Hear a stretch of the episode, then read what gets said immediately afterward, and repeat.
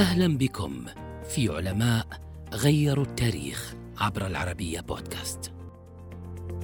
أحمد بن فضلان هو أحمد بن العباس بن راشد بن حماد البغدادي، عالم وجغرافي ومستكشف وفقيه ورجل دولة. ولد في بغداد عام ثمانمائة وسبعة وسبعين ميلادية، وتلقى العلم فيها فتميز في علوم اللغة.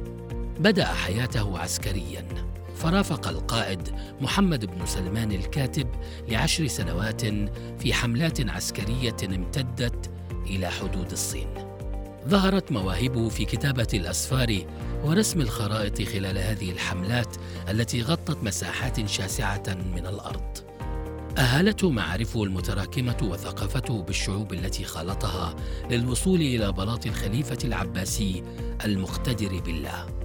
سنة تسعمائة وواحد وعشرين وصلت إلى الخليفة المقتدر رسالة من قيصر البلغار يطلب فيها إرسال علماء إلى بلاده لشرح مبادئ الإسلام. وقع اختيار الخليفة المقتدر على أحمد بن فضلان ليكون سفيراً إلى بلاد البلغار الواقعة في أقصى الشمال في روسيا الحالية.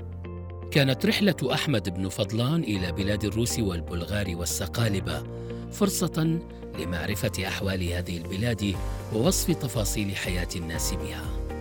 تعتبر كتاباته التي جمعها في رسالة ابن فضلان أول دراسة إثنوغرافية تضيء مرحلة غامضة لتاريخ بعض الشعوب كروسيا وبلغاريا والبلاد الإسكندنافية.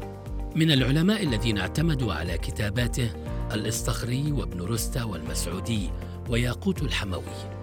توفي أحمد بن فضلان عام تسعمائة وستين ميلادية.